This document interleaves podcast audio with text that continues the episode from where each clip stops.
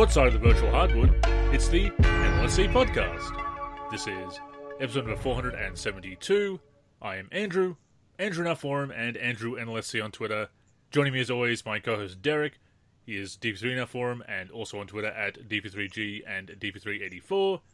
Derek, good to be talking to you as always. What's new? So first off, I'm happy to be here, Andrew. Um, I love recording this podcast every single week. Uh, second off, I want our listeners to keep a close eye on the NLSC YouTube channel. We've had a lot of great gameplay videos go up recently, including NBA Live 2000, um, NBA Live 2003, NBA Playgrounds, NBA Jam Legends on Fire Edition, and most of those videos are actually community based. They're me connecting with the community on Parsec or me connecting with you etc. And um, yeah, I just want people to keep an eye on that content because it's a lot of fun and it's a good quick watch. So we have those highlights up on the YouTube channel, and then we also have Andrew and my NBA Jam Legends on Fire edition session where we replayed the 1992 finals with John Z1's incredible mod. And how great of a guest was he last week? Oh, that was such a fun conversation, and to get those insights into that mod and uh, and share some of that inside information. Uh, Michael Jordan in Jam 2010. That's something that we need to put out there. So I was very glad we could uh, touch on that. Yeah, and just the whole mod looks great. Oh, it does. Right? So it's fun. not even just having Jordan in there. It's the fact that it's like you play against the Phoenix Suns and and it, they have their 92 93 court in there and Barkley's face in there and it's it's so well done. But that 1992 finals gameplay video between the Bulls and the Trailblazers is also up on the NLC YouTube. And then obviously the top 10 plays of the week, Andrew, we just hit week 100. So thank you to the community for submitting highlights every week and, and tuning in and, and getting into it and whatnot. Without you, the top 10 would not exist. So um, I thought it was a great top 10 again this week and um, 100 weeks in a row. We haven't missed a week. And um, yeah, I thank the community for that. Absolutely. And I love how the top 10 continues to gain momentum. I mean, it was it was popular right from the start, but people have just been getting more and more into it. We're getting tagged on Twitter. People saying, "Hey, look, we've got something for the top 10 or you know, people calling out top ten plays when they're playing on with us on Parsec or with each other, and you can hear that in their uh, in their streams, in their commentary, and it's uh, it's so rewarding to see uh, to see and hear people getting so into the top ten because that's that's why you're doing it, Derek. It is a community initiative. It's to celebrate basketball gaming. It's all about having fun. It's about tipping off a fun weekend of basketball gaming each and every weekend, and it's uh, yeah, it's just going from strength to strength, and I love it it's a celebration of basketball gaming, but it's also a celebration of the basketball gaming community. Yes. Right. And um, I think that it's all about fun. And that's the best thing about the top 10. There's no negative aspect to it. It's basically sit down and enjoy a few minutes of outstanding basketball gaming highlights. Uh, and like you said, you know, without the community, I wouldn't even be doing this. So, um, yeah, I appreciate you and keep the highlights coming. That being said, I mean, highlights are always fun, but sometimes lowlights can be amusing too. So maybe sometimes, maybe a couple of times a year, we could do a bit of a blooper reel for people. Oh my god, I thought about doing that for the uh, April Fools yeah. top ten, or it was released on April first, and my brother was in the room with me actually while I was putting together the top ten, and for that week, and he goes, you should find a really terrible highlight where like a missed dunk or an errant pass or something just completely bonehead play and you should put that as like the 10th play and then say ah just kidding and you know move on to the regular highlights.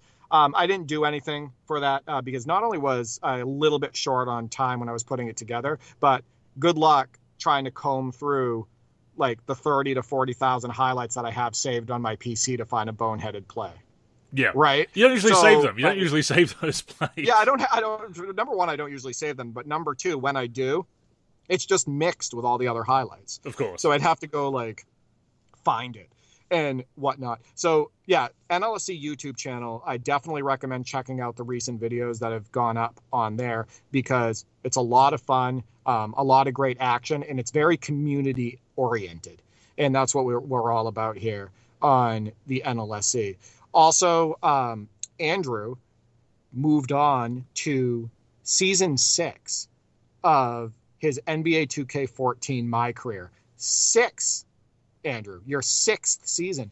That is absolutely wild. That you know, for the last couple years, you you played through five full seasons. No simulating. Yeah, on a right. video game with no simulation. I'm just I'm blown away by your dedication, and I love it. Yeah, I've just remained hooked on that uh, 2K14 my career. I haven't haven't actually played any games in Year Six yet. Been uh, working up to that. Been a bit busy this week with uh, catching up on some things. But did finish the uh, got through the NBA Finals and won the fifth straight championship. And it was actually kind of a, a rough journey, Derek. And as I said in the Monday tip-off this week, although the numbers might make it look like it was a, a uh, just a complete domination of the season, and in some cases it was, but there were a lot of close calls, a lot of competitive games, especially in the Eastern Conference Finals. The Bulls just uh, threw Jimmy Butler at me because Michael Carter Williams is starting at point guard, so I've got to deal with uh, uh, Butler starting as the shooting guard, and he uh, was really making it tough for me in the Eastern Conference Finals. Um, and it again felt like the fatigue of a uh, full uh, five five uh, runs to the NBA Finals. So it kind of uh, it was kind of cool in that respect that it felt like there was some fatigue setting in, and it was getting difficult to uh, to get that drive for five. But I did get it. the came down right to the wire. I posted the highlights on Twitter, the the last minute or so of the uh, of the of game four where I clinched it. And yes, I swept the Blazers, but man, did they make me earn it in that uh, game four. And it was just such an exciting finish to the season. Uh, looking forward to season six. But for one thing, Derek, and that is that Melo, Carmelo Anthony, after threatening to walk all season, he's unhappy. He's been unhappy since he missed most of the uh, 2017 season with injury, and we were winning all the games without him, and it was hurting his morale, and it looked like he was on his way out. He resigns for a season and relegates Terry Hansen, the great Terry Hansen, to the bench once again. So I'm looking at this season, Derek, and I'm thinking, am I going to have to really be a jerk about this? Am I going to have to try and push hard to get Melo traded or MCW traded? And if I do, is it just going to get somebody else who's high rated in return, and then they're in the lineup instead of Hansen anyway? So kind of in a pickle here. The Carmelo Anthony situation is reminiscent of the real life situation between him and Jeremy Lin if you really think about it. Um, all the rumors we heard about how when Jim Jeremy Lin was having that success in New York and Linsanity was happening, that Carmelo Anthony was jealous for sure or not a fan of it. So like similar to your situation, um, where you're winning without Melo and he's you know like PO'd in the background. Yeah, no, I, I want to say too that I, I know that your season wasn't a complete breeze because you had, I want to say, three game winners that were in the top 10 throughout season five. Yeah. So I know that there were plenty of close games, even during your wildly successful regular season. Um, I still can't believe that Terry Hansen is a bench player with the numbers that he was putting up. And there's there should be a way to stick you at point guard and then you know have Hansen at small forward and Melo at shooting guard or vice versa or something like that in order to make that work. It just doesn't make any sense to have Terry Hansen who put up Hall of Fame numbers to be coming off the bench.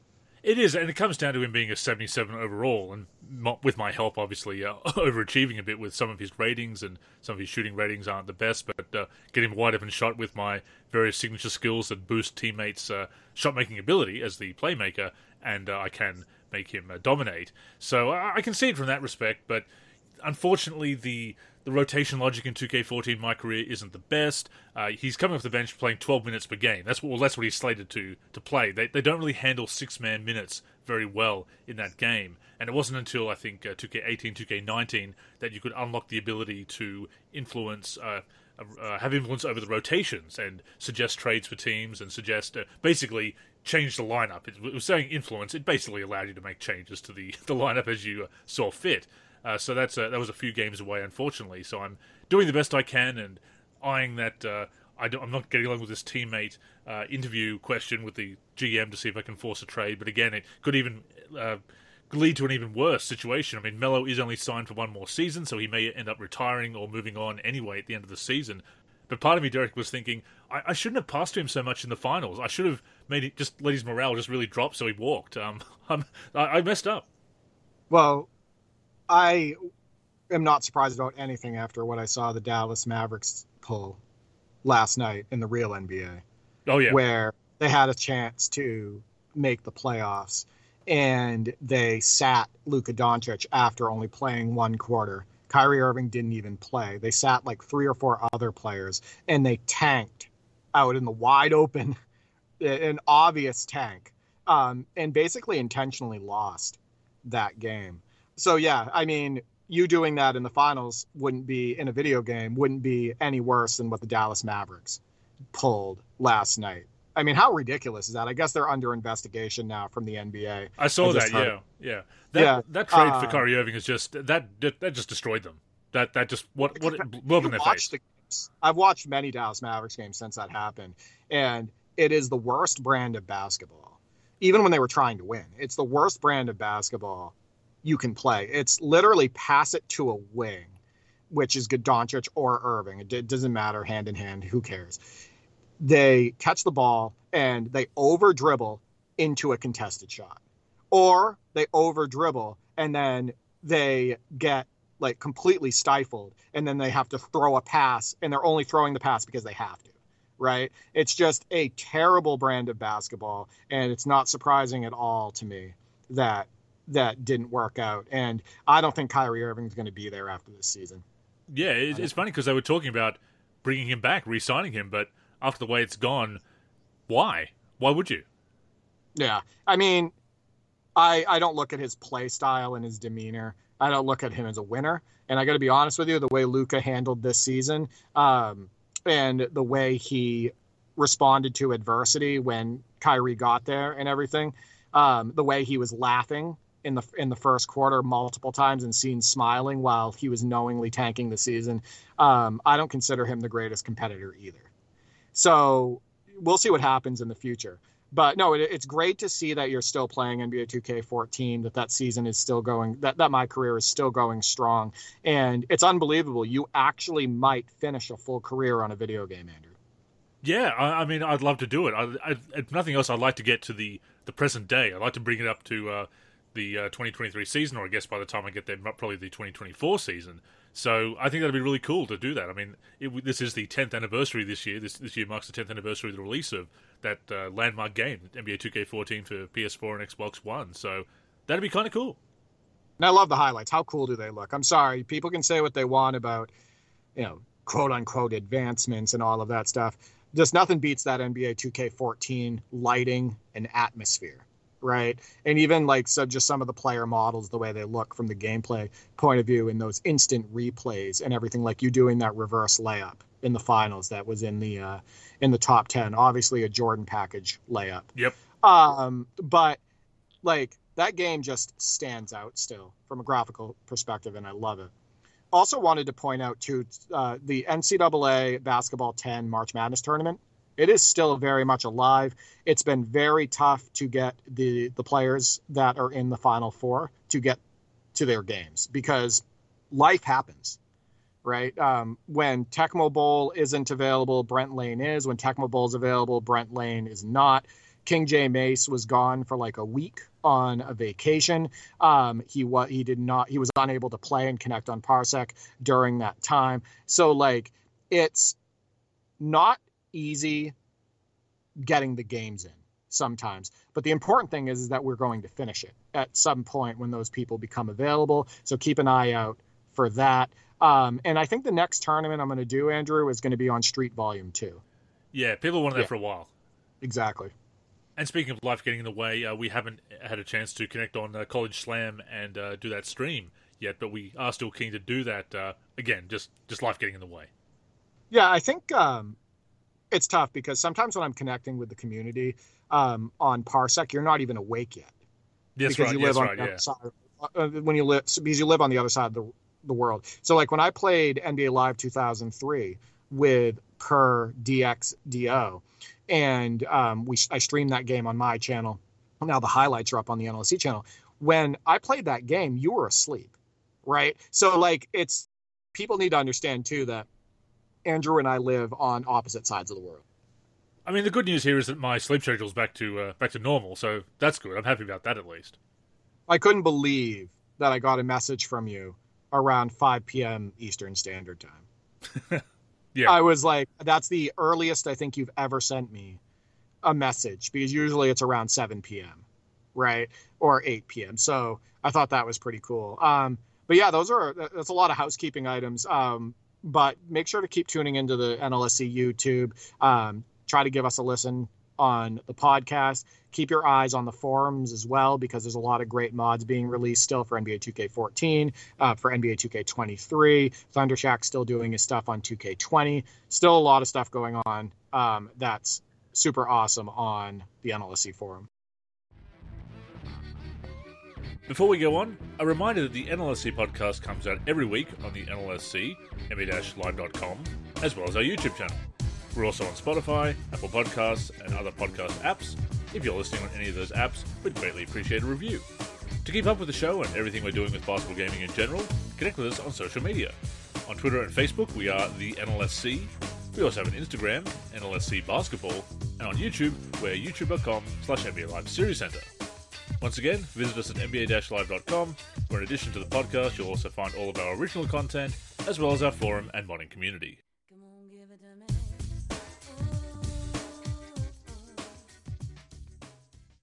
So, Derek, this weekend you put out uh, that notice that we, we, were going to be talking about uh, NBA Action 95 this week, and we will be getting to that shortly. But we, we do have a question came in from uh, KidCash202. Shout out to you as always about uh, NBA Playgrounds. Noticed some uh, NBA, NBA Playgrounds footage going up from your Parsec sessions, also in the top 10 this week, and asked, uh, How does the NBA Playgrounds games compare to On Fire Edition? I see videos of you playing Playgrounds, and the games look similar. Would it be a step backwards to play Playgrounds? I like the random backgrounds the game offers. So uh, I'll throw it over to you first, Derek. Uh, how would you compare uh, OFE and the Playgrounds games? Well, first off, I actually connected with at Avery Semp, um, who was new to the Discord, and um, we played five games. We won all of them, which was awesome. Um, we played five games on NBA Playgrounds with various lineups, and um, we were playing the Steam version and I think he used three different versions of Shaq for the first three games. So he used Celtic Shaq first, or um, Miami Shaq second, and Orlando Shaq third. And then um, we connected, and actually it was four games that we played. And then the last game that we played, I was using Jamal Crawford, and he was using Shawn Kemp, and he was using the Cavs version. But we um, we had a ton of fun. Those highlights are actually up on the NLSC YouTube. And him and I were talking about it, and I said to him, NBA Playgrounds is 10 times more fun co op than it is trying to play that game uh, you know as a single player experience and i think that's one thing too that separates nba jam on fire edition and nba playgrounds is nba jam on fire edition can be fun solo or co-op because the game is always fast. It's always super action packed. Um, I, I, think Tim Kitzrow obviously adds to the excitement. He's a bit better than Ian Eagle. Even though Ian Eagle doesn't bother me, I think Tim Kitzrow just brings it with all of his catchphrases, um, with his tone, with his excitement, and everything. It's like Tim Kitzrow is action when it comes to basketball. Definitely. So, NBA Jam on Fire Edition gameplay is just faster, the dribbling is better, like the dribbling mechanics, because on NBA Playground, you're using the right stick, and a lot of times you just get a random move when you flick it in a certain direction. But on NBA Jam on Fire Edition, you can choose between the crossover and the spin move, and it allows you to string together combinations better, and you just know what you're doing on NBA Jam on Fire Edition as a result. You know it's at your fingertips as far as control. So I would say the dribbling is better. The alley oops are also better on NBA Jam on Fire Edition because the ones that are in NBA Playgrounds are often in slow motion and it's off, uh, honestly a little bit too slow sometimes. I think that playing defense is more rewarding on Jam on Fire Edition as well. The steal mechanics are better. You don't have to worry about your turbo meter constantly running out just by swiping at the ball a couple times. I think that the the blocking is not only more rewarding mechanics wise on NBA Jam on Fire Edition, but um, it, there's also many different variations of animations that come with the blocks on on Fire Edition between the collision mechanics um, and just just overall the animations that play out. I think that um, the other piece is that NBA Playgrounds doesn't move at an arcade basketball pace, but it dubs itself a arcade basketball game. And I think you would agree. I think the the gameplay often moving up and down the floor is very sluggish. Yes. It's even more sluggish in the original playgrounds because of how fast your stamina meter runs out. It runs out too fast in both games. But um, like if you're playing the original NBA playgrounds and you do one dribble move, your stamina is shot. And you end up having to do a layup on the other end, like your guy won't be able to dunk it. Um, or you just need to like stand around for a second and dribble around for a second just for your meter to fill up again so you can actually pull off another move or go for a dunk. It's not a good system for an arcade game. It's not a good system for a for a sim game, to be to be honest with you. Um, and then obviously one of the biggest differences between the two games is on NBA Playgrounds, they implemented not only a shot meter, but also a dunk and layup meter. And obviously, you don't have that on NBA Jam on Fire Edition, so the gameplay is a little bit more free flowing and whatnot, and you can focus more on the things that you should. But on NBA Playgrounds, you're constantly looking at the meter while you're playing. And I believe there is a setting in it where you can where you can turn it off, but by default it is on. And the meter works very strange in NBA Playgrounds because you know how in NBA 2K you have like green releases. And what's a green release in 2K? It's a guaranteed make, right? Yeah. It's a net the net's going to explode, it's going to be a swish. That's that. But in NBA Playgrounds, let's say you shoot a three, uh, just uh, come up with I don't know, like Paul George. You shoot a three with Paul George, and you get the um, the hash mark right in the middle of the green, and you're like, this should go in, and you really miss a lot of those in the game because it's not like a guaranteed make. It's basically when you get it in that area, it goes by the player's shooting percentage or whatever ratings they have assigned to that player. So like it will say like Paul George 38% chance to make this shot, right? And if you're anywhere outside of that green area inside the meter, it's a 0% chance of hitting it. Exactly. So it it feels it feels like they way overdid it with sim type mechanics in an arcade basketball game and the sim type mechanics don't even make sense for a sim game.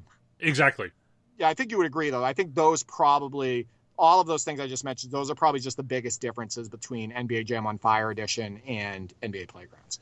Definitely, and it should be noted that even if you do turn the meter off, the mechanics are still there in the background, so you're still dealing with that uh, approach, that design to uh, shooting mechanics. My my glib response to how does it compare is it doesn't. Um, I, that, that's that's a bit harsh. Uh, I have warmed up to the playgrounds games over the years, uh, even playing them solo, but as you said, they work much better as co-op experiences than uh, solo play. Whereas Jam quite uh, adequately, more than adequately, in fact, caters to both and is, is a blast to play solo and uh, uh, either head to head or cooperatively. Now, balance is the big thing. NBA Jam, all the best NBA Jam games are very well balanced, and that goes for the EA games as well, especially on Fire Edition and you can still make it work with uh, lower rated shooters if you can time the uh, the shot properly. That was the case back in the uh, classic days as well. That even a, even a rating under a certain point, uh, you know, if you had a, a, center with a three point rating of three or four, you could still knock down a few threes, few open threes, well timed in the classic NBA Jam games, just as you can in the EA titles as well. And that's how it should be. It should be that looser approach to it. But the threshold of usefulness with ratings in playgrounds is way too high. That There, are, there are some ratings that are just useless below a certain threshold. Uh, of course, Playgrounds 2, there's a lot of grinding uh, to upgrade the players from their lowest ratings to their premium ratings, and there's a lot of challenges to do that. And that can be fun, but there's a lot of work there. Plus, you've got to unlock all of the players. There's that microtransaction element to it as well. Uh, I, I, much prefer the way that NBA Jam handles its rosters, not having to collect cards, not getting all the doubles, like like my team, basically, and having to then grind them all up people I know there's people who enjoy that and it's a not a bad idea in theory. There's just too much of it. It's just too much grinding and too repetitive to do that for all the players in the game. So that that's definitely a, a design flaw I feel with playgrounds. Uh, basically everything you said about gameplay the uh, the pace is just not there uh, not, not as quick as it needs to be for an arcade style game. Uh, I do prefer the NBA Jam approach. Uh, on fire the on fire power up is better than the lottery pick system interesting idea. It does work, and it's uh, it's fun that they tried uh, something different, tried to go in their own direction with it. But at the end of the day, I still prefer being on fire and the balance of uh, the NBA Jam games, and uh, yeah, just just the that exaggerated approach to NBA gameplay rather than the uh, style they've got with uh, the, the, the street style they have with um, playgrounds. It they are solid games, but you know I've called them a poor man's NBA Jam before, and while it is while it is a little bit harsh, I do kind of stand by that. Yeah, and NBA Playgrounds and NBA Playgrounds 2, both of those games don't have a mode that even gets close to Road Trip. Not at all. Not at all. That's the other, and that's the other piece of this. Um, I think that the season mode that's in Playgrounds 2, and then the you know campaign mode that's in the original. Um, I think that they do have their moments, and it's fun to conquer them for the first time. But then your replayability is basically shot at that point. Exactly. Right. Yeah. So I, I think that um, the NBA playgrounds, I hate to use this word, just like overall of a, uh, as a game is pretty um, shallow in comparison to Jam on Fire Edition. Now that being said, I've said it on past podcasts. My brother Nick and I beat both of those games. We beat the campaign mode on the original Playgrounds, and then on Playgrounds 2, we did complete a season and we had fun doing that. And we've unlocked a bunch of players.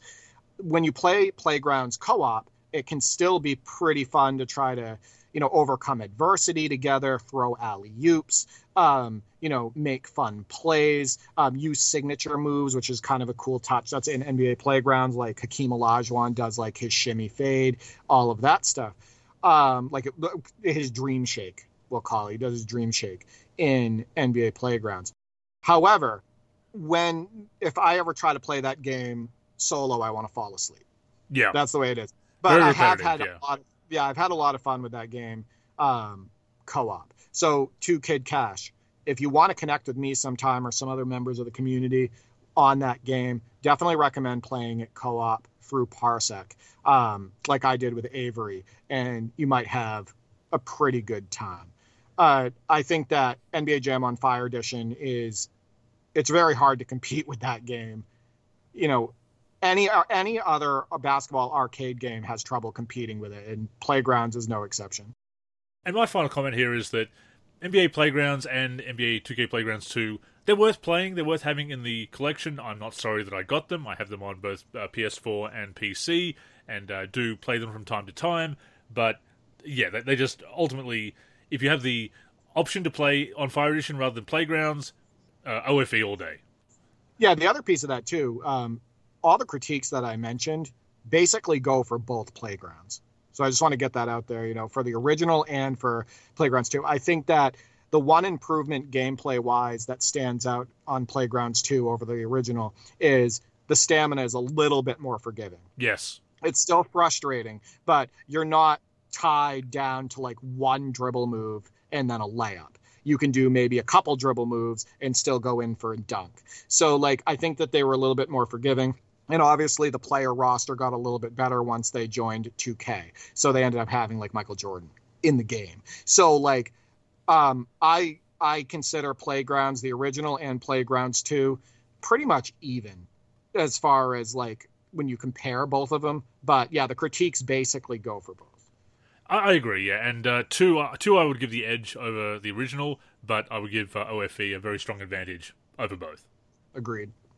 So, Derek, uh, NBA Action 95, uh, a game that uh, I didn't play growing up. I didn't have a, a Sega Genesis, or indeed a uh, Mega Drive, as it was called here in the PAL regions, so I wasn't able to play it. Have played it uh, uh, in the years since. We actually connected and played a game just before we started recording. We had played it before, actually, over Parsec a, a couple of times. Very interesting title, and a lot of stuff in there that's ahead of its time. I think the biggest confusion Andrew and I had when revisiting this game and preparing for this podcast was when the hell was this game released?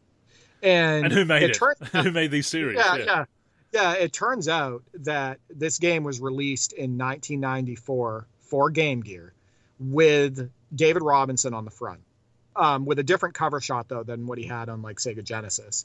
Obviously, this is before he ended up winning the MVP in 94 and 95, but he was still just a big name in the league. But it turns out that the Sega Genesis version was released actually in 1995, early 1995. And um, it says that when you boot up the Sega Genesis version, it shows the copyright um, on the David Robinson splash screen, and it says 1995, which explains why when I was looking for reviews of the game, like how it was received at the time and everything, there was a bunch of reviews from May 1995, June 1995, and then also a couple in July. So, um, but yeah, really interesting the the way this game was released. And looking at those reviews from magazines, I'm guessing that they're they're from the May, June, July issue, which is sometimes, as we know, with magazines, come out a month or two early, and they just call it the June issue. comes out in April or May. Sometimes it's a weird publication thing, but very interesting history. And of course, we looked into it a bit further and didn't realize before because we are somewhat familiar with these games, but hadn't really looked into the uh, some of the technical aspects and the uh, development details. But NBA Action '94 also released for the Genesis and uh, published by Sega, uh, was developed by Malibu Interactive, whereas 95 was uh, developed by Double Diamond Sports. And looking at the history of the NBA Action series, it seems to be a name that uh, that Sega has given to uh, a bunch of different developers over the years, and eventually ended up in Visual Concepts hands, becoming NBA Action 98 or NBA Fast Break 98 on PS1 and that was the forerunner to the uh, 2K series. But the NBA Action series is kind of not a a series in the same way that 2K or Live is, Derek. Which explains why NBA Action 94 and, and 95 look so different on the court. Right. Because yeah. it's different developers for both games. Like the difference in the, the primary camera view, the difference in the player models, the game art, all of that stuff. It is night and day different between NBA Action 94 and NBA Action 95. If you saw those two games on the court and you didn't know that they were named NBA Action, you would think that there was no way that they were part of the same series. The only commonality that you would really notice, like dirt, like between the lines action, is Marv Albert. Really, is you know Marv Albert is on the call for both of those games, and he has multiple lines, and it's awesome hearing him, especially in a game that came out in the mid '90s the fact that they did have commentary and whatnot. Because NBA Live 95, NBA Action 95's direct competitor, didn't have commentary. That's right. Right. So that's another thing I want people to keep in mind as we go over the features, um, you know, the goods, the good and bad about this game is that they were competing directly with NBA Live 95. And NBA Live just went through the whole rebranding from NBA Showdown. So I wanted to go over, Andrew, how this game was received first. So I'm going to go over some uh, a few reviews here, and there's actually one that's I, I find pretty funny. Um, but before I do that, GameSpot feature description for this game. Fast breaking NBA action. Spectacular, all new fast breaking view. Allows you to lead the break up and down the court. Monster jams, raining three pointers, and wizard like assists make NBA Action 95 the playmaker of the hardwood. Check out the highlights. All 27 NBA teams and real players. Create up to 40 players, which we're going to get into that a little bit later. Play a full season, playoffs, or the NBA Finals. Hall of Fame greats. Trade players to create a dynasty. Extensive play calling features. So, all sounds amazing, right? And there actually were a lot of people that liked this game, including a lot of the reviewers. However, this is one reviewer that did not like the game. This is Sports Video Game Reviews. They graded it a C plus, and they said NBA Action 95 is just barely good enough for some short-lived fun. It's a very basic game that does a nice job placing the player in the middle of its speedy ahem action. So they did. They weren't fans of the game, Andrew. No, there's a bit of uh, bit of snark in that review, and look, I, having played it, I can see where they're coming from as far as uh, it. There are some quirks to the gameplay that uh, I, would certainly have me preferring a, a game like uh, Live '95, but eh, it, they've, they've sort of leaned into the snark there for sure. Yeah, I feel like that was a little rough. Well, here's the funny part. He ends his review saying, "Where does it fall in the series? It's Sega's last basketball game on the Genesis, it follows Pat Riley basketball, David Robinson Supreme Court, and NBA Action 94, and it blows all those games out of the water. So he takes a shot at those games. at Yeah. the end of the article, which is funny. I actually prefer the gameplay um, overall in NBA Action 94 because I think it's more sim. Um, I think it it feels more like NBA real NBA action, but um, that is pretty harsh by uh, that reviewer. GameSpot in 2001, somebody else reviewed it, um, so a few years after it was released, and this is the funny one. He says, "Final analysis: NBA Action 95 is just too much fun to pass up. Any game which can get me addicted to the sport it's based on is a good one." And then he, he says the um, tagline that happens every time you boot up the game, where Marv Albert says, "Time running out," throws up a prayer. It's good. And then underneath that, he says, Pat, who's the reviewer, he goes, Pat would like to point out that the chances of you liking this game as much as him are just about completely nil. and he rated it, and Pat rated it a 10 out of 10. So the uh, duality of man there, the two different perspectives on that game, uh, I, I think my my personal uh, review of it, um, if I was to do one, would fall somewhere in the middle of that. Uh, I think it's important to note the uh, aspects that weren't uh, weren't that great compared to its competitors at the time, which is something you always have to do when you go back to these games. You have to compare it to its contemporaries, not necessarily the its successors. With that being said, there is a lot of stuff in the game which we're going to get into that was ahead of its time. The the content, the depth, and uh, even Live 95 for the, the 16-bit versions, actually even the PC version as well, didn't have the extensive uh, creation suite of, of being able to create players. There was the custom teams, obviously, but you couldn't create players until Live 96.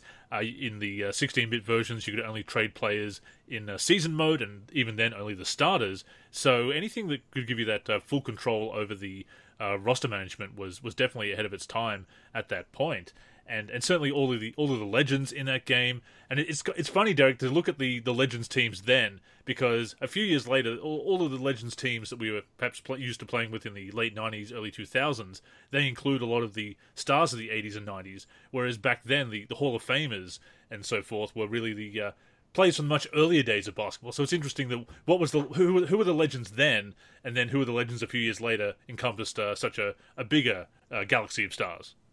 Well, I just want to say that when it comes to depth, this is absolutely more deep than NBA Live 95. And for a sports game at the time, this is it. Like the depth in this game is going to blow a lot of our listeners away when we get to it. And it's it's not just the legends, which is an amazing touch, but it's the stat tracking, it's the awards tracking, it's the fact that you can control every team uh, in, in play every game in a season etc. So we're going to get into that. I want to read a couple more reviews real quick um, because you can see the difference in reactions to this game. Now, these two reviews that I, I'm, I'm reading uh, happened like either during the preview season of the game or after it was released. So, video games and computer entertainment rated it an 8 out of 10.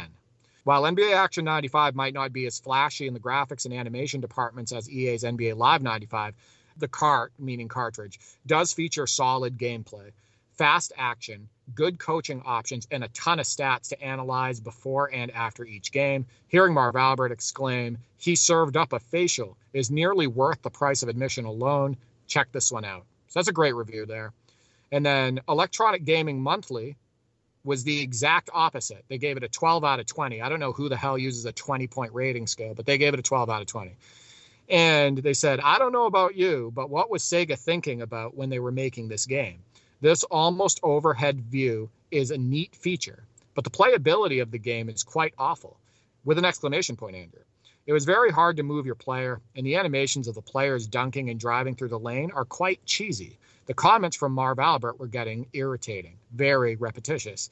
So, again, two completely different reactions to the same game. And the next generation reviewed the game, rating it two stars out of five, and stated that the small players and generic animation leave this game more than just a bucket short of the playoffs. So, yeah, I mean, that's why a lot of times, Andrew, and we've talked about it before on the show, you got to get your hands on these games yourselves, right? And try them and make up your own mind because if you're going by the reviews, this is all over the place. Oh, for sure, and, and, different tastes. You know, different things appeal to different people. I mean, I would also give the uh, the nod to Action '94 for that isometric view, even though I'm not a big fan of the way it rotates. But it does feel a bit more sim in that respect. Uh, it, it, it can be a bit disorientating uh, going uh, when, when you change uh, sides, when, when you change directions at uh, at halftime in uh, Action 95, when you're going towards the top of the screen, then going, uh, then you're bringing your players towards the screen. So, so you know, I'm I'm more of a fan of a uh, more consistency in the in the direction and the way the camera is handled. But I mean, there's a lot of good stuff about the game. It, it is fun. The uh, the putback dunk that uh, I managed to get was. Uh, you know, th- those are the kinds of things, as we've said before, Derek, that really fire you up when you just see something cool in those old games, and it definitely had that. Andrew had a monster putback dunk, um, and I also had a ridiculous chase down block with Rick Barry. That was absolutely excellent. And I also had a pretty nice dunk with Julius Erving. Obviously, we we were using one of the NBA Legends teams, those classic players, which is such a nice touch. Um, Andrew and I ended up losing that game by a few points at the end, but we definitely made a run uh, with Rick Barry knocking down threes and um, attacking the basket with Pete Maravich and everything. Um, we almost pulled out that win, but the game definitely had its moments. It has good shooting mechanics. It's it feels great when you hit a shot in that game. Um, I I'm impressed with the layup animations that are in that game. I think they look kind of cool, whether it's going off the glass or just putting a finger roll up over the hoop. Um, the dunks are very double dribble playoff edition esque. I, I think that they're, you know, monster jam type stuff. And what I want people to realize, if, if you haven't played this game or you're reminiscing about it, is the 90s was like the attitude era for basketball, right? It was the the yelling on dunks. It was the in your face type stuff. It's you know Shawn Kemp dunking on Alton Lister and pointing at him. Yeah, right? it's a decade of extreme um, for sure. Yeah, it's the decade. It's the decade of extreme, like you've said on past podcasts. So what they were doing with NBA Action '95 was feeding into that. That's the way I look at it. There's a lot of grunting.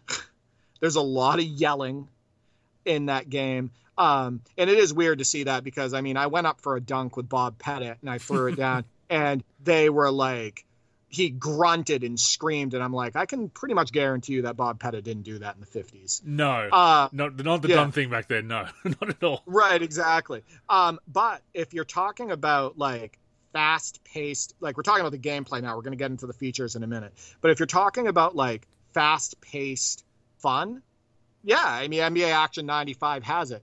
Uh, it has good steal mechanics. It has good block mechanics. The it feels very rewarding when you actually get a block, whether it be on a dunk or on an outside shot. It has um, the passing mechanics are a little wonky. Sometimes the ball looks like it disappears, like it transfers to the receiver. There was a couple times I threw it to Andrew, and I don't think he knew he had it because the the ball just transferred to yeah, him. Yeah, yeah, and uh, a lot of turnovers. A lot. I mean, it's I like a game that can try and go for a bit of realism there and bit of balance as far as having some turnovers happen on errant passes, but there's just a few too many errant passes. I mean, it's not kid sports basketball level, but there were some passes that I'm like, no, that that didn't go where I wanted it to go. That didn't go to you. I threw about yeah, I threw about three passes with Pete Maravich that should like my guy was only like five, ten feet away from me and it just went sailing out of bounds. And yeah. I'm like, yeah, Pete Maravich would have easily made that pass. How I'd make that pass. Like right now. The biggest weakness gameplay wise that I noticed with NBA Action 95 is transition defense. I think that the um, after you score a basket, there's the the computer's already up the floor, right? And you're you always feel like you're trying to get a chase down block or you're always trying to catch up to them because they're always ahead of you. Yeah. Um, so they got a ton of free dunks and free layups on the other end. Um, and then you know, you can take advantage of that as well because all of a sudden you're completely wide open up court and the computer can't catch you. So I would say that the biggest weakness gameplay wise that I noticed, and I think you would agree, is that transition defense.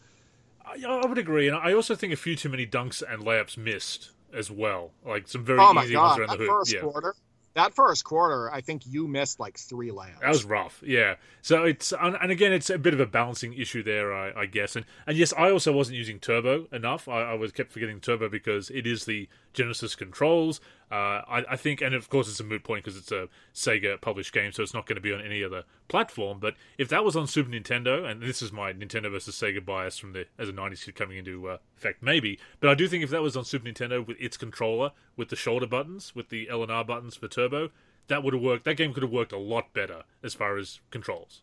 I've said this many times on prior episodes. I'll, I'll, always choose the Super Nintendo version if there's one available and there isn't a drastic difference um, in gameplay for the fact that there's just more buttons um, on the Super Nintendo controller and it's just more user friendly. But we talked about the gameplay. Let's get into the features of this game. Like I said, I think this is incredible depth for a game that came out in you know 1994 for the Game Gear and then 1995 um, for the Sega Genesis. So the, let's get to the basic features. So the the difficulty levels in this game is rookie, veteran, and all star. There's full and 20 second timeouts, which you talked about this on a prior show. That's a nice touch. Not a lot of games have had it. Yeah, not a lot of games yeah. have had it. Yeah, pretty cool. Um, instant replay feature. Um, it has a defensive matchups feature. Hell, I booted up 2K17 the other night, and guess what ha- that has? Defensive matchups. You have that on uh, 2K23 as well. So the fact that they had a defense, you, you, know, you could sex, um, you know, choose who your defender matched up with. You can't guarantee they're going to get back on defense, but um, it does have that feature. So I think that's pretty cool. It has a game MVP option, um, and you can check that throughout the game, and that's right in the regular pause menu. So I think that is super cool as well. Um, and it has, you know, your exhibition play, your season play, your playoff play, etc. Um, in the season mode, which we're going to get into after we go over some of the classic player content and classic team content, um, the season mode is super deep, Andrew, and um, I think people are going to be surprised by that. And again, this is stuff that even if Live had the better overall product and the better on-court product, a lot of those extra features, it they were still a few years away. Oh my god, yeah. Like I think that um, this is ahead of its time, and I am kind of sad that they took that break with the NBA Action title and then you know came back for NBA Action 98 which once again by another a new developer with Visual Concepts at the time. And then they went away again. Um, so features roster wise actually I want to get into that first. So you you kind of touched on it a little bit earlier but you have like your team rosters, trade players, sign free agents, release players, player team profiles, um, which includes, you know, if you go into the player, it will show their height, their weight, where they went to school, it will show their last season stats, all of that stuff.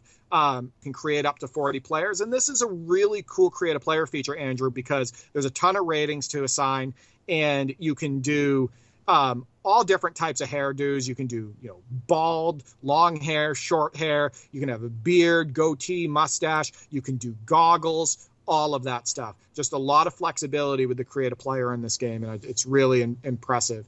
So player records, team records, and then user records. And user records are you can, you know, basically create a name. So you put in your name, and then every time you play a game, it will record what you do, and then you can go back in and see, you know, your records over time. Um, and when I said the create a player thing was deep, Andrew, the rating system in itself in this game is deep, which is wild because when you get on the court, the gameplay is very, very straightforward and simple. But check this out. The rating system in this game have offensive awareness, defensive awareness, speed, agility, ball handling, tray, which is three pointers, outside, penetrate, driving, inside, offensive rebound, defensive rebound, steal, passing, blocking, free throw. In a game that came out in 1994, 1995. That is insane. How much of that is the placebo effect? How much of that is actually, you know, affecting how the players play on the court? I don't know. The gameplay is pretty simple, but how crazy is that? Oh, for sure. And this is something we were talking about before we started recording. Just an amazing array of ratings for a game of that vintage. But like you said, the placebo effect, how much is it actually affecting gameplay uh, or having a, a, a, significant effect on gameplay, shall we say? I mean, it probably has some, but I mean, rebounding is another area where I'd say it's kind of weak as far as you, you scoop up a lot of rebounds off the floor, which is not uncommon for games of that vintage uh, in general, obviously. And even, up, even even as late as Live 2002, as we've talked about before, there were issues with uh, EA's games where you were getting more uh, flat-footed rebounds and scooping off the floor rebounds than uh, jumping for them. That, uh, jumping for rebounds actually was the uh, was was a bad idea, and it kind of is in Action 95 as well. But it would be interesting to sort of work out just how much of an influence they have over gameplay. My my uh, suspicion is that it's uh, not as much as intended or uh, implied, but it is really cool that they were, were trying to go for that depth. Yeah, I, I, find it incredibly impressive because compared to again compared to NBA Live '95, there's just a lot more bones yep. to this one. Um, and so I want to get into the season options and a little bit, uh, you know, after we talk about the legends. And the reason is, is because I also did a sim simming situation, so I want to tell our listeners how that sim um, ended up in relation to stats and and whatnot. So here's some of the extra content when it comes to legends and classic teams. There's three classic teams in this game. There's NBA stars, NBA legends, and NBA heroes. And those are like the legends teams. And these are the rosters for those teams. So the NBA stars, it's Walt Frazier, Hal Greer, Billy Cunningham, Elvin Hayes, Willis Reed. And then on the bench, it's Lenny Wilkens, John Havlicek, Dolph Schayes, Dave DeBusschere, and Nate Thurmond. The NBA Legends roster has Bob Cousy, Pete Maravich, Julius Erving, Rick Barry, and Dave Cowens. And on the bench is Nate Archibald, Earl Monroe, Jerry Lucas, Dan Issel, and Bob Lanier. The NBA Heroes roster has Jerry West, Dave Bing, Elgin Baylor, Bob Pettit, and Bill Walton. And on the bench is Sam Jones, Bill Bradley, Tom Heinsohn, Connie Hawkins, and Walt Bellamy. Andrew, NBA Live 19, you couldn't use these players outside of Ultimate Team, and uh, they also didn't have a lot of these players. Exactly. In Ultimate Team, and that's a game that came out in 2018. We went backwards with basketball video games in relation to certain recent releases. Uh, this is pretty impressive. The fact that all of these legends signed on to be in NBA Action 95. I guess it shows the uh, the power of the uh, Sega brand at the time that they were able to uh, bring in those players. Of course, David Robinson as the star player. I mean, the, the full title is NBA Action 95 starring David Robinson. Uh, him being the cover player and the star the star athlete of that game was what took him out of the PC version of NBA Live 95. So it just goes to show the way that the rights management was, uh, likeness rights were really being handled at the time. But but yes, I mean, you look at the its contemporaries, NBA Live wasn't having those legends, except for unofficially in Live 96, which they got in trouble for when they did that on the uh, Super Nintendo and uh, Genesis versions. But yeah, many years later, not having those players and not having them uh, as accessible on this variety of uh, of classic teams, and of course you've got those. I think we've got some uh, draft class teams as well, or of kind of the equivalent of draft class teams, and a, a veterans team and a stars team, and it just goes to show that the, going that extra mile with content, even back then, that even if it didn't have some of the depth of gameplay that uh, its uh, successors would have, it had a lot of content, just just different stuff to play with, different teams to put on the floor. So it was uh, you could have a lot of replay value out of that. Yeah, and I also want to point out that a lot of people consider NBA Live and NBA 2K the originators of retro content, right? Definitely. Of classic teams or you know a Legends pool in NBA Live's case, the, you know the all decade teams and everything. People never mention NBA Action 95 when this discussion comes up. It seems to have been lost in discussion. And it, it's it's unfortunate because it's it's not just the classic team content. They were doing things with like draft classes that is it's just absolutely amazing. So along with the three classic teams, there's 12 draft class squads from 1983 to 1994. It, um, and those I'm not going to go over each one of those because we'd be here all day, but I'll, I'll mention a couple of them. So the class of 84, this is funny. It's John Stockton, Alvin Robertson, Otis Thorpe, Kevin Willis, and Akeem that's starting. Obviously, they didn't have the rights to Jordan, so he's not on there, and they didn't have the rights to um, Charles Barkley. But that's still a very strong team. But like they have the class of 89 draft class, uh, Tim Hardaway, John Starks, Glen Rice, Shawn Kemp, and David Robinson are the starters there.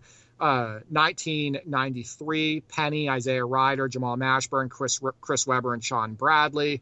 Um, this one is a lot of fun. Class of 86, Mark Price, Jeff Hornacek, Chuck Person, Dennis Rodman, and Brad Daugherty. And then the class of 85, Terry Porter, Joe Dumars, Chris Mullin, Karl Malone, Patrick Ewing.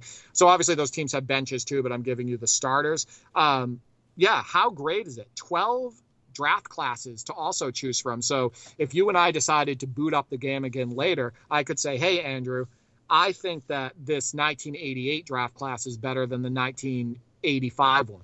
And you would say, I disagree. Let's you know take it to the virtual hardwood and decide this. We could put those draft classes against each other and have a blast. I mean, what a cool thing to add to a game. And again, something that other games weren't doing until many years later. And before we get too far past it, obviously this is a game that is uh, a bit overlooked, flies under the radar, and as you say, that is a shame. I think that's what happens when you do have a game that is a first party game when it is uh, only released on one platform. If you look at uh, the uh, Sony's NBA series, for example, things like uh, having the uh, Skills Challenge, which was exclusive to uh, that game because 989 Sports was sponsoring the Skills Challenge at the time. And of course, the NBA Inside Drive series was doing some great things that Live and even 2K weren't doing at the time. But again, it, being console exclusive, platform exclusive, that uh, that did hurt them somewhat as far as their visibility and uh, I guess their popularity in the long run. For example, NBA Inside Drive, I only played that with my friend Craig at his house because he had an Xbox. Right, exactly, um, yeah. We had my brothers and I, we had a PlayStation 2. So what game did we not own?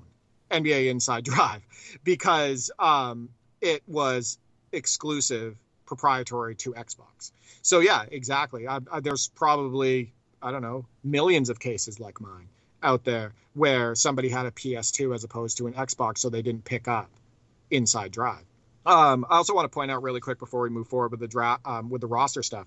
The original NBA Action '94 game did have NBA Stars, NBA Legends, and NBA Heroes. It had those three classic teams in that game as well. So they did it the year before. However, it didn't have the draft classes. It didn't have the NBA veterans um, and NBA All Stars teams, and it was not even close to as deep from a season standpoint as far as like you know being able to control you know play every game or control every team um, it, it, didn't have the same amount of stat tracking and award tracking all of that stuff it didn't have um, the roster editing etc. So like there was a huge jump in depth from NBA Action 94 to NBA Action 95. So while I do prefer at the moment prefer the gameplay on NBA Action 94, um, it definitely wasn't as deep.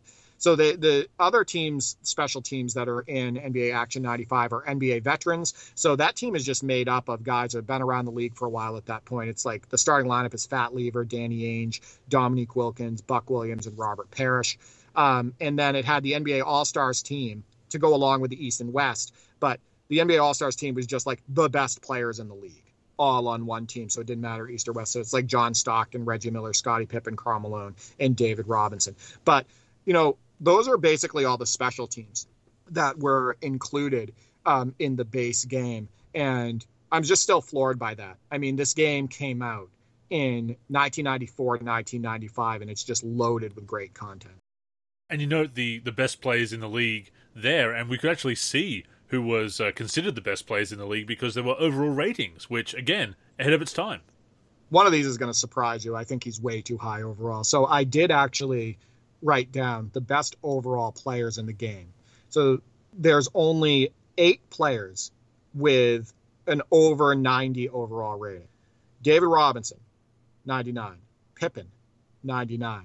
Roster forward, which is Charles Barkley, 96. Hakeem, 96. Karl Malone, 96. Derek Coleman, Andrew, 93. Hmm. Penny Hardaway, 92. Clyde Drexler, 92. And roster center on the Orlando Magic, which is Shaq, is 86. Um, this game is so weird with its ratings because it's like a cross between NBA 2K9 and NBA Live 2004. Because you have some really high rated guys like this, but then when you look at the other ratings in the game, you have guys like on NBA Live 2004, like guys in the 40s, like 40 overall, 44 overall. Like um, it is wild the discrepancy in ratings between some of the top guys in, uh, uh, on the team and then the bottom guys.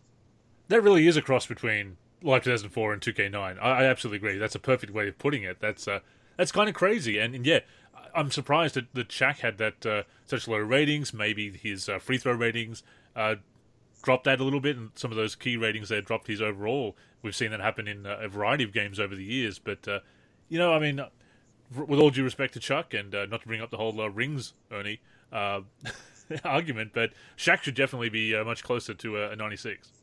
Yeah, I was surprised to see Penny six higher, but I think um, I think the game kind of favors guards at times. I'm not sure because if I remember correctly, I think Mookie Blaylock is like 89 overall. Makes sense. Yeah, and that's like pretty high.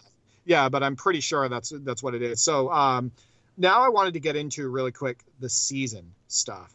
And this just blew me away when I went into the season menu because I had forgotten how deep this was. So these are the um, season options NBA standings, daily schedule, individual leaders, injury report, team schedule, team leaders, team player stats, team player profiles, season MVP, team roster, simulate until, all NBA team, and NBA playoff tree. All NBA team, Andrew. There's a menu option for that for a game that came out in 94 95. Um, season MVP, you click into that and it will show, you know, at that point of the season who's you know slated to be the MVP, and obviously that will change depending on if somebody ends up getting better numbers or a team does better, and whatnot. But it's really cool because in the original NBA Action 94 game, you could only choose like one team and you play with that team through the season. But on this game, when you go into the schedule, um, to the daily schedule, you can select the game, any game, and put H next to it for human and play that game. And that is such a cool touch for a game that came out that you're like they're telling you basically you can play any game in this season. You can play the entire season. Yeah, you can play the, with the entire league. Absolutely. Uh, again, something you couldn't do with live. Uh, the that stat tracking, the awards tracking is uh, again not to overuse a phrase, but so ahead of its time. I think Live '97 might have been the first uh, game in the series uh, that had, and th- we're talking about the P- PC and PS1 version here, that had any kind of uh, season award winners at the end. But you couldn't track them throughout the season. I mean, you could look at who had the best stats and kind of figure out who were the probable front runners. But but yeah, that kind of tracking just uh, wasn't common back then. So they, they really went all out in, in having this uh, NBA experience, and it's it's it's very impressive.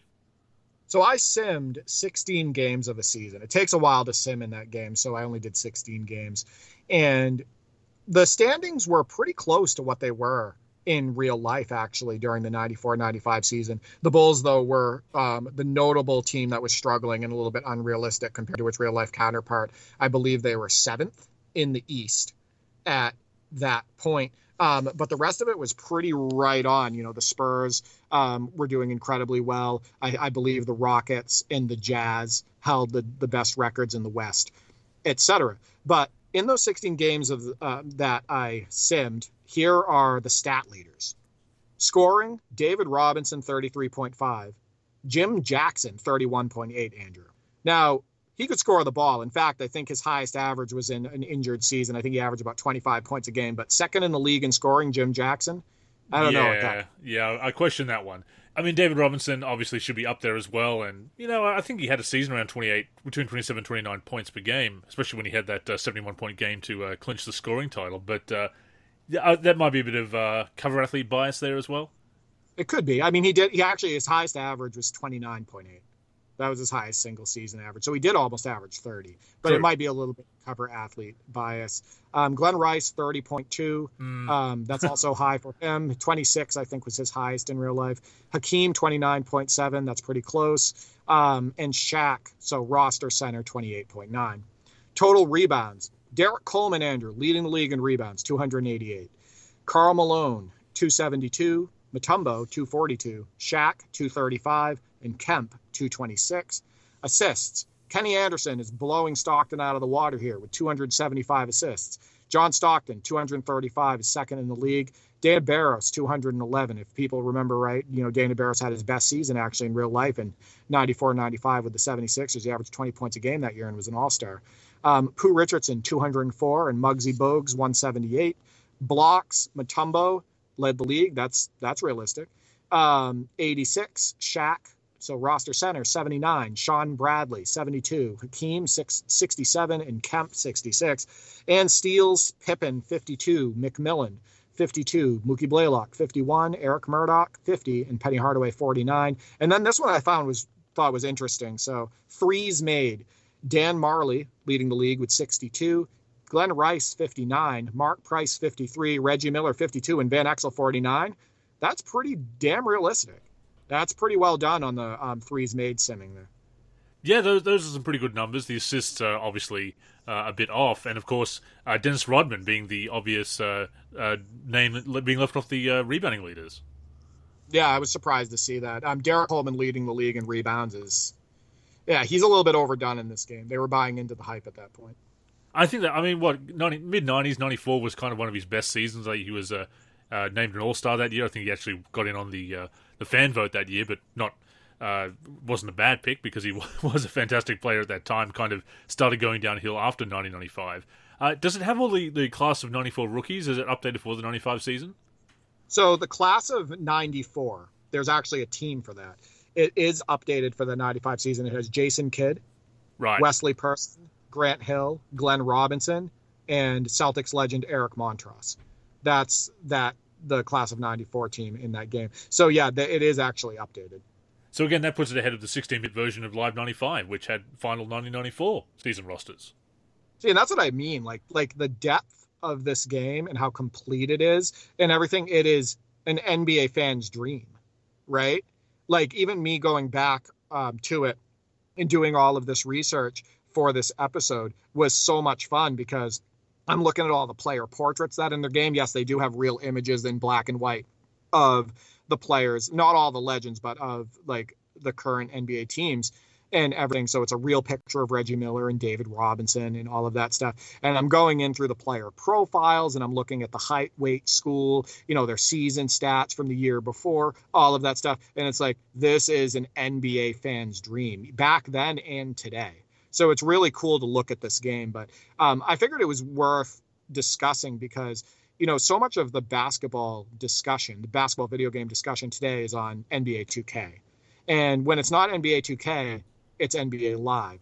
And people seem to forget about Inside Drive, In the Zone, NBA Action, NBA Shootout, um, etc. And it's cool to touch on these games sometimes. It really is, and we, have talked before about how we miss having that choice and having the all the different developers throwing their hat into the ring as far as the uh, NBA uh, basketball gaming space. And and look, some of the games were better than others. As I said before, it got to a point where Live and 2K were definitely the brand leaders, and 2K eventually just taking over Live and leaving it in the dust. But these other games, and you look at NBA Shootout or Total NBA, as was known here in the uh, PAL regions, and NBA Action, and so forth. Just having those other games the best ones were at the very least playable on the virtual hardwood, but they also had these other cool features that may not have been uh, being done by the brand leader. We've talked, we've identified a lot of things that Live wasn't doing, and even if Live 95 was the superior game on the sticks or gamepad, as the case may be at the time, that Action was doing, Action 95 was doing all this stuff that Live wasn't. So there's all this other detail going into those games, and it is still fun to play. Uh, it does have its issues, but it is still fun to play. So yeah, th- that is the value of having the options in the space and having other developers uh, throw their hat into the ring and try these different things. And yes, maybe they don't get everything right with the gameplay, or maybe their season mode is a bit uh, strange with some of the games. Obviously, this one is a, a Action 95 that does a great job with its season mode. But these other games, the fact that there was a choice and that you know, there are a lot of people who, even if Live is, well, even in the days when Live was in its golden age and considered the premier brand, there are still a lot of people who say, hey, I, I prefer NBA Shootout or I prefer NBA Action. And that this is why. I go back and play those games all the time. You know it. Um, because I've been sharing footage on it as well. You know, I go back and play Shootout, and my brother and I have a season on Inside Drive 2003 where we're you know about halfway through a season, all 12 minute quarters and whatnot. Um, I think these games are special even games like NBA Starting Five and um, ESPN NBA Tonight. Like I think those games are special in this space, and they're really fun to revisit because of all the things that they were doing with those games at the time. There's one more feature I wanted to bring up that I wish was in NBA Action 95 that was in NBA Action 94. There is um, an option called role play that's in NBA Action 94, and it's basically player lock. And what it does is it allows you to control one player on a team and the CPU controls the rest. And when I tell you that the CPU is awesome in NBA Action 94 and that they play better than the modern games when you do a player lock scenario, that would be an understatement. Like you pass it to Dale. I was using the Spurs and I was locked on Willie Anderson. You pass it to Dale Ellis, and if Dale Ellis has a good look at a three, you don't got to tell him to shoot it. He's going to fire that three and he's going to knock it down. If you see if the computer cuts and you find them when they're cutting, they're going to try to finish it at the rim. Um, they move well without the ball. They'll make their own decisions. They are incredibly smart. If you don't believe me, go back and play NBA Action 94 and choose the role play option, and just so you'll be locked on one player. You will be blown away at how awesome the AI is in that game. Unfortunately, with NBA Action 95, I couldn't find a role play option. I think they took it out of the game. And again, I mean, you look at what goes on with uh, MyCAREER these days, and uh, the, I've played a lot of MyCAREER over the past uh, 10 years, obviously. And there are times when I wish my teammates were smarter, or I wish I could force them to shoot, which isn't possible in every single game. Some of them do have that uh, the, uh, the ability to force them to shoot, or certainly to call for a pass at the very least, which is very handy sometimes. But yeah, that uh, that smart play by the uh, CPU controlled players, and when you are player locked, isn't always there even to this day. So again, uh, that's so impressive for a game made in the uh, with the technology of the mid '90s. Yeah, my brother and I tried to do that on NBA 2K19, where we were both locked on a player and we allowed the computer to control the other three, and it was a nightmare. It just like you had to tell the computer to do anything, to do everything. They were just standing around a lot of the time. They were not good decision makers, etc. Like the AI is actually far more fun to play with and more realistic in even NBA Action 94 so um, I just I was just really surprised by that, and, and, I might even upload a gameplay video so people see it, um, where I'm locked on a player, so they can see how I play with them and how they play with me. It's just super impressive. Well, one of the things I really enjoy about what we've been doing with Parsec and everything over the past uh, couple of years is obviously being able to just revisit these games together and have a lot of fun, but to be able to to celebrate that history of basketball gaming and to bring attention to them because uh, to go back to what you said, it is important to remember these games because a lot of people they did fly under the radar because they were console exclusive or perhaps not as popular as the uh, brand leaders. But uh, yeah, it's it's definitely important to put that out there, and of course we'll always uh, revisit the, the big titles as well, your Live 2000s, your NBA 2K11s, and, and so forth. But but yeah, being able to spotlight some of these games that uh, that do fly under the radar is uh, is really cool. Yeah, and you know, our listeners, if if you have any suggestions on games you'd like us to revisit, and maybe you know do the same thing that we just did with NBA Action '95, you know, you know, on the show, just let us know. Um, we'll probably dive into it we'll definitely make time to do that. And uh, yeah, it was definitely fun to uh, revisit NBA Action 95 today. First playing it, of course, but then going through all these uh, features. And uh, yes, me not having a Genesis or a, a, Mega Drive as it was again in the uh, PAL regions uh, back in the day totally flew under my radar and wasn't something I was able to play until years later. But I'm certainly glad that I that I did. And yeah, I, I, wouldn't be opposed to connecting on it again. And and I'm sure that we can. Uh, I'm sure we'll do better next time uh, with a bit more, uh, bit more time to get used to those controls because they can be clunky, but the game is definitely fun.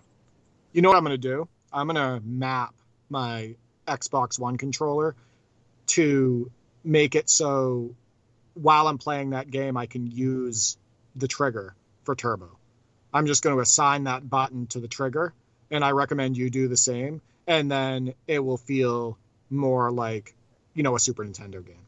I think that'd be a good idea, yeah. Because obviously, again, we can do that with the emulators. And uh, how much fun can we have with a variety of uh, retro titles these days? It's uh, and as, as, much much as we've talked uh, about 2K23 and how we feel it is the uh, the best release in a few years, and certainly this generation, the uh, the next gen version of it, that it's never going to get old. Going back to the old favorites and, and discovering some gems as well. No, 100%. I can't wait for more connections on Parsec on these these classic titles because um, I think that Parsec opens up the avenue for people to play games either they haven't played in a long time or maybe they've never visited before, right?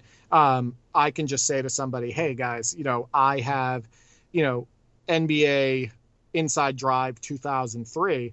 Um, have you ever played that? And they could say no. And I'd say, well, connect to me on Parsec and let's get a game in. And how cool is that? They don't need to own the game in order to connect with me and have that experience and try it out. So yeah, Parsec's amazing for that. It's basically the modern equivalent of going around to a friend's place and uh, playing something, whatever console they own and whatever games they own, and uh, getting to play them instead. Exactly. So once again, please hit us up with any suggestions of games you'd like for us to revisit. Uh, we have had a few games that we've already done uh, deep dives on the show before. I'm sure we'll circle back to them again. But if there are any games you'd like us to cover that we haven't already taken a deep dive into on the show, once again, please hit us up with those suggestions. With that being said, that has brought us to the end of this week's show. As always, we thank you for tuning in and invite you to join us again next week, either on the NLSC, nba-live.com, our YouTube channel, or your podcast app of choice. In the meantime, please connect with us on social media. That's where you can get in touch with us and, of course, stay up to date with all of our content. So, Derek, go ahead and plug the handles. Yeah, you can reach me on Twitter where I'm the most active at D for 3G and at D for 384. I'm also on YouTube, D for 3, and the NLSC, D for 3. I am Andrew in the forum and Andrew NLSC on Twitter. The NLSC is on Twitter and Facebook at the NLSC. Our Instagram is NLSC Basketball. We're on YouTube at youtube.com slash NBA Live Series Center. And of course, keep it locked to the NLSC itself, nba-live.com, for everything we do for basketball video games. So, thank you once again for tuning in, and until next time, I'm Andrew. And I'm Derek. Go get buckets, everyone.